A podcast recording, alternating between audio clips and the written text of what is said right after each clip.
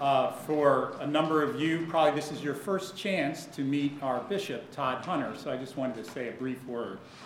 Uh, it was with brilliance, I think, that uh, our founding pastors, Bill and Linda, led this parish into a relatively new uh, entity, the Churches for the Sake of Others Diocese, about eight or so years ago.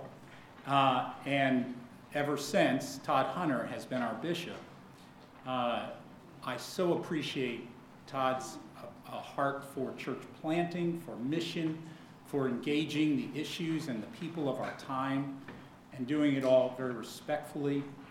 Uh, he talks often about the formation of the soul and also about justice. And uh, I'm so grateful. I could go on and on, which I won't. But I think the most important thing I could tell you about Todd is what his wife Debbie said about him once, which is Todd's the person most like Jesus of anybody I've met. So bless you, Todd, and welcome to Church wow, of the City. Am I supposed to live up to that? My wife's optimistic. What can I say? it's very nice uh, to be back at Savior again, truly. Um, and I don't think I've ever done a confirmation on Ascension Sunday. And so if you know much about the church calendar, you know that there's a nice uh, synergy there as Ascension is, you know, the, the day that we memorialize Jesus ascending into heaven. And if we're thinking about confirmation, we might think of what he said to his disciples It's better that I go away. Now, sentences like that one, not just that one, but a sentence like that one, always makes me want to say to myself and to others, do we hold Jesus in our minds as smart? Right? It would be so easy to lapse into, well, he's holy, um, perfect sacrifice, Son of God. We might be able to talk about some proper Christology. That's just a, a big fancy word for right thinking about the Christ. But what if, you, what if we humanize this just a bit? Where his best friends have been hearing him for a few weeks now, going on about maybe disappearing from them. And they don't get it. And they are really fearful of being abandoned. I mean, in modern day language, we might say they had abandonment issues. They were fearful of being like orphaned. And so it comes to this really pivotal moment where Jesus says, Yes, I am leaving. I am going to the Father. But it's better for you that I go away. Now, if you think Jesus is smart, if you think he didn't just say random religious things that we put on plaques to hang in our kitchen, you're like, I'm the bread of life. Oh, let's put that on the wall, honey. That's, you know. Like, if you think Jesus said things that in any way corresponded to reality, if they were in any way meaningful, then what does he possibly mean with this apparently crazy sentence that it's better for you that I ascend? That it's better for you that I go away? Well, he answers his own question. Or if I go, I will send you the Holy Spirit. Now, what Jesus is imagining I know this is crazy. We can't really imagine this, but just for the sake of discussion. Let's say, like, you here, you are the 12. You're like my first best friends, and I'm Jesus. I'm Jesus. Debbie said I was close, so. so, what's in mind here is that Jesus mediated himself to his first friends through his body touch, sharing a meal together he was with his first friends and they with him through his body. But Jesus says, When I go, I will send you another comforter. In the Greek text, that's a word, comforter is paraclete. And the best Greek scholars in the world have had fun with that word for generations. I mean, I don't know anybody who thinks we have an adequate, perfect translation for that. Um, my favorite translation of it is the continuator. Because that implies that he, the other things, like he'll be with you, he'll comfort you. But without my, what Jesus is assuring them, right? Because what's their fear? Of being abandoned and orphaned. So his answer is not some theological jargon so that we could, you know, start a new category of theology called pneumatology, you know, the study of the Spirit. No, obviously he's saying something that has reference to that moment and reference to his friends. And he says, No, don't worry. Another comforter will come to you. And then he goes on to say, In the same way that I've taught you, the Spirit will teach you. And the Spirit will bring to remembrance all that I've taught you. And He'll help you um, when you don't know what to say. He'll show you what to say. When, when the church doesn't know what to do, you'll be given gifts of the Spirit, like discernment and wisdom and knowledge and prophesy, uh, prophecy, which just simply means to see something from God's angle or from a, like a God's eye point of view. So Jesus is assuring them.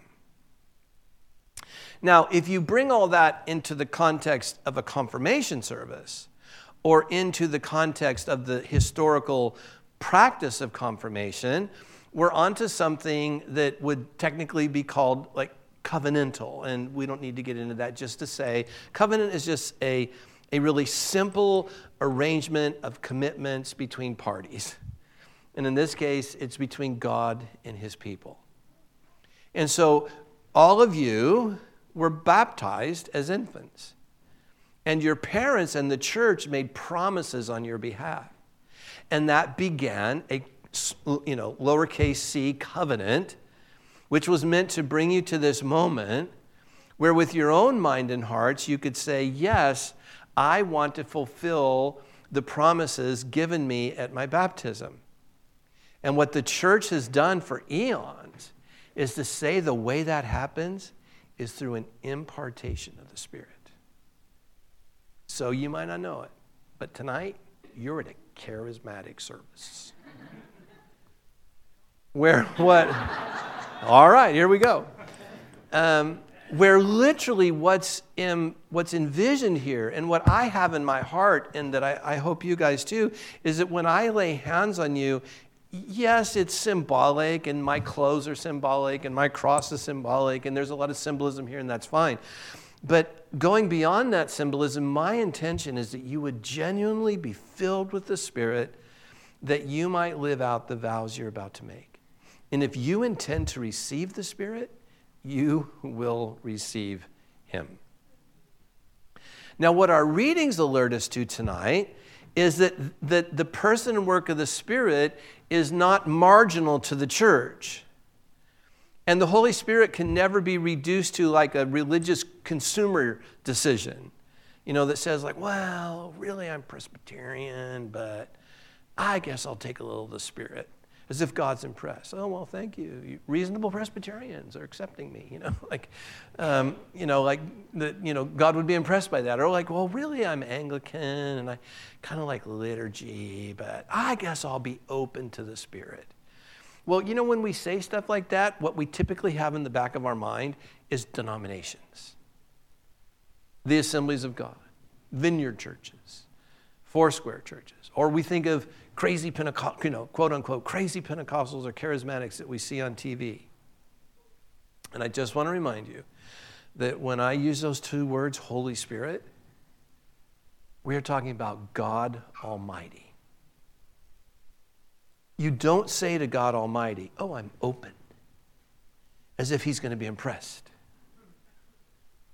Oh, I thank you for granting that I have some plausibility. You know, I mean, like, God is, what God wants us to be hung, hungered for and desired.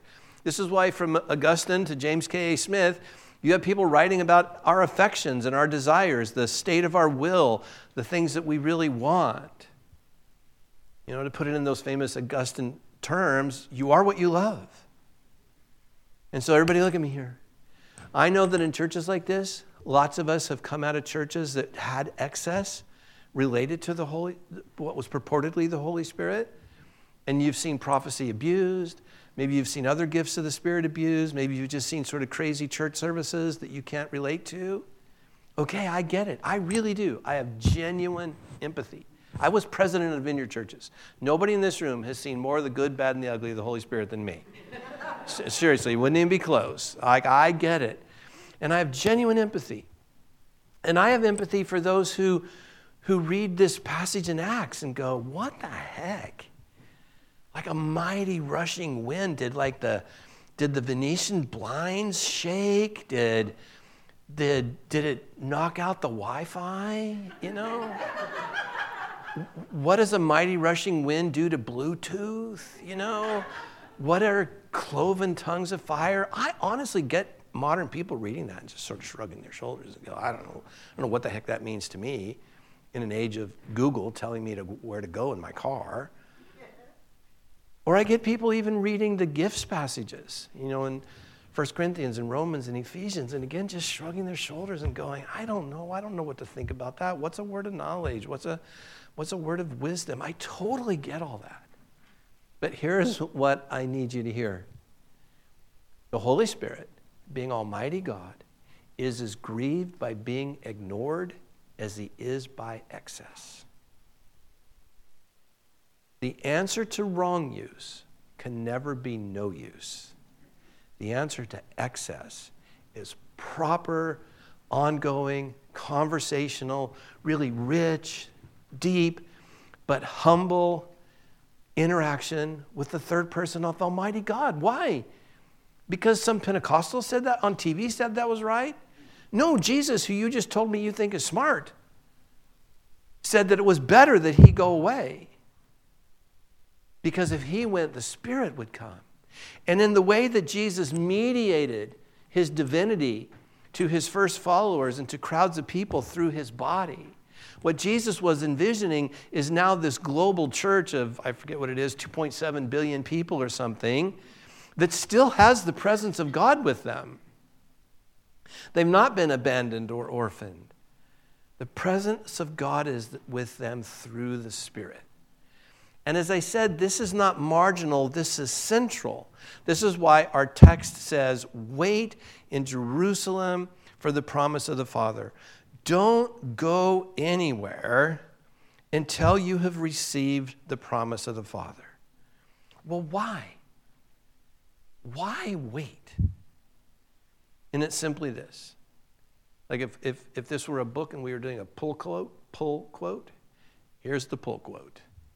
Because the purposes of God in your life require a power suitable to those intentions. If this is a story merely about going to heaven when we died because Jesus paid for our sins, okay, what's the, what's the room for the Spirit there? Nothing. And this is why, for so many Christian imaginations, not, there's not really much imaginative room for the Spirit because we think the Christian story is essentially God's mad at us because we did bad things and He fixed it through Jesus, period, end of story. But what if it's something more like this? What if, what if the purposes of God for humanity go all the way back to the garden? Where He said, Look at this amazing new creation. Come work with me in it. Come be my co regents. Come, He literally says, rule now, I know we live in a day where people are afraid of power. I get it. But we got to deal with the text. The text says, Come rule with me, come work with me in creation. Then he calls Abraham and he says, I'm going to make you into a great nation. Why? Because you're going to bless the whole earth. And then you fast forward to John the Baptist and what he says about the coming of Jesus and what that's going to mean, and Jesus' own explanations of himself. And then his explanation that what will actually make this just go whoosh through the whole earth so that literally billions of people are connected to God. That is through the person and work of the Spirit.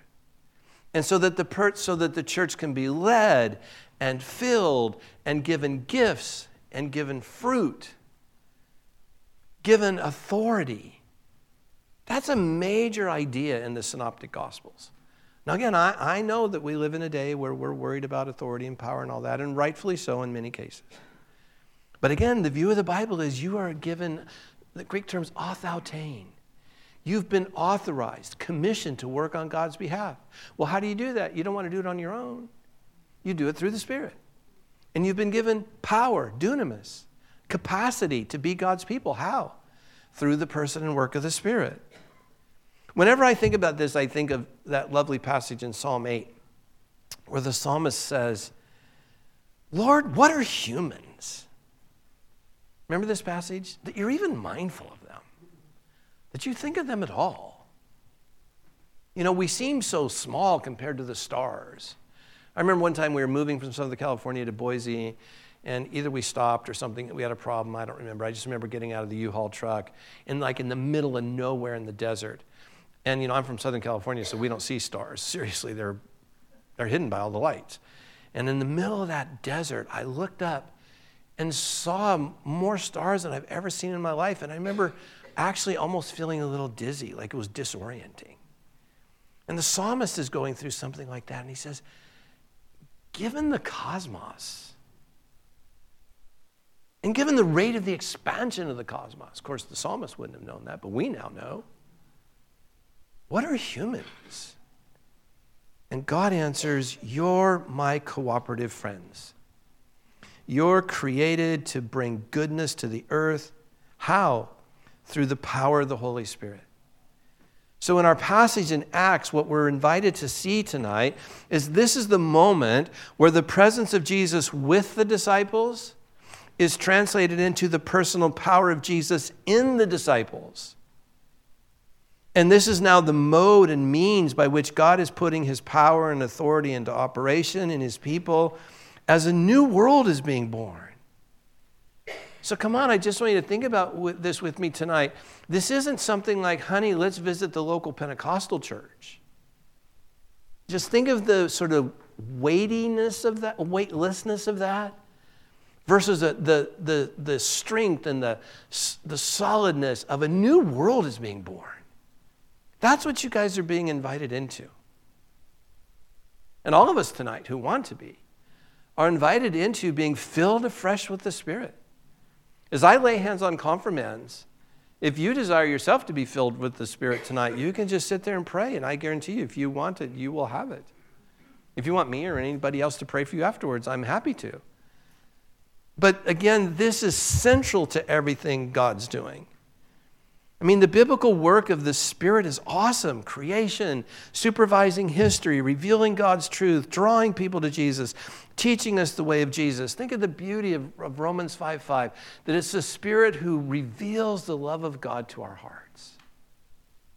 So, so if you're here tonight in that place where maybe you've been hurt by charismatic Christianity, but you treasure knowing that God loves you, that same thing that you think hurt you, is the person who lets you know that God loves you.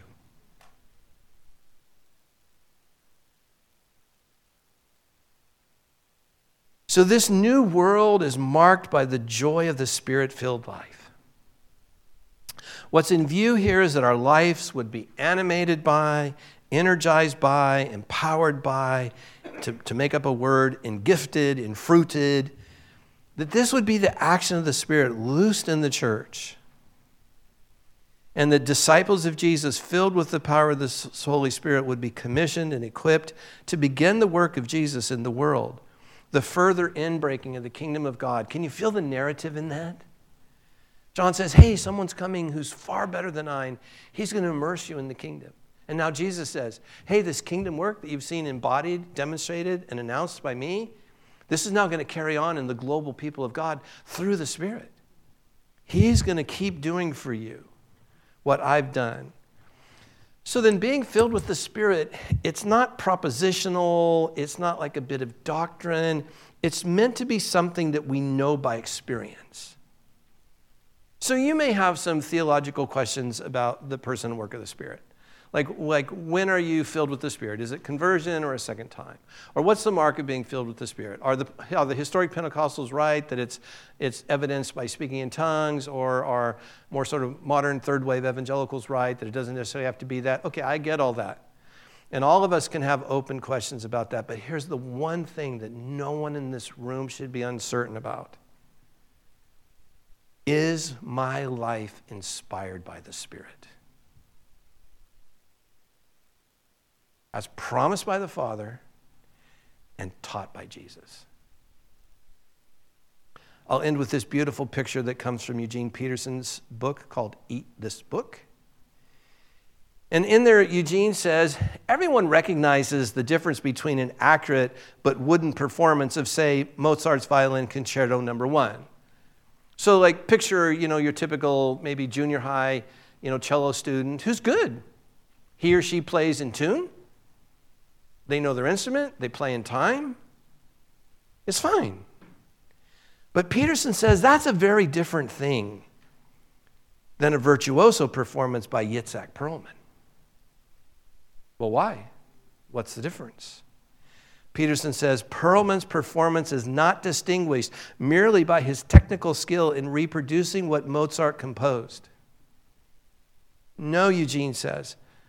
Perlman wondrously enters into and conveys the spirit and the energy and the life of the score. Here is your score. It's one thing to have an accurate, even maybe knowing the original language, understanding. It's another thing to wondrously enter into and have a life shaped by this and animated by the Spirit. That's the invitation of our story. It has nothing to do with the kind of excesses that have hurt probably every one of us in this room, hurt our feelings and discouraged us. Jesus, when he wants to assure his first friends in Luke 11, says, Look, here's how it works. If you know, if you know how to give good gifts to your children, how much more will your Father in heaven give what? The Holy Spirit to those who ask. And that's what we turn to now. To turn in this confirmation way to asking that these young confirmands would be filled with the Spirit. Amen.